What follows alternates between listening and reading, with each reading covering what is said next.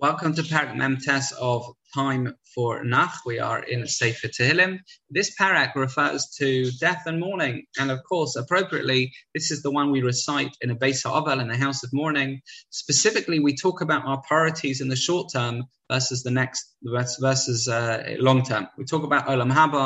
We say that a person is not going to take their wealth with them uh, in Olam Haba, uh, and, and, therefore it's appropriate to talk about this at a Shiva house when people are reflecting about the loss of someone, about what achievement means in this world, about what you're going to take with to the next world.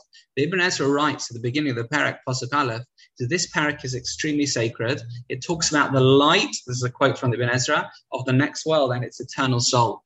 David says that running after material pleasure is fruitless. They're not going to save a person from death, even though the bodies of the wise may decay, but their soul will live on in Olam Haba. By the way, the uh, Sefer Ikrim says that even the bodies of tzaddikim are holy, which is why you can daven at a beis kvaros. This is what is the point davening at a beis kvaros or going to the cave of a tzaddik?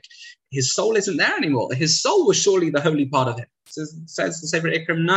The body is also holy. Of course, we're not davening to the body, we're davening to Hashem, but there is a kedusha in the body if you've used it correctly. Um, uh, David Hamelech compares the foolish to sheep as they're just wandering about, copying others, you know, walking into their pens without thinking about life. David Hamelech says the way to gain respect of others is to improve yourself, behave impeccably, be a shining role example, a shining example and role model for others. Uh, David says ultimately it's tragic if a human doesn't achieve their potential because you've got a unique soul and if you define yourself by the body instead of soul, you're shortchanging yourself. That is Perek Memtes, very reflective and very deep Perek.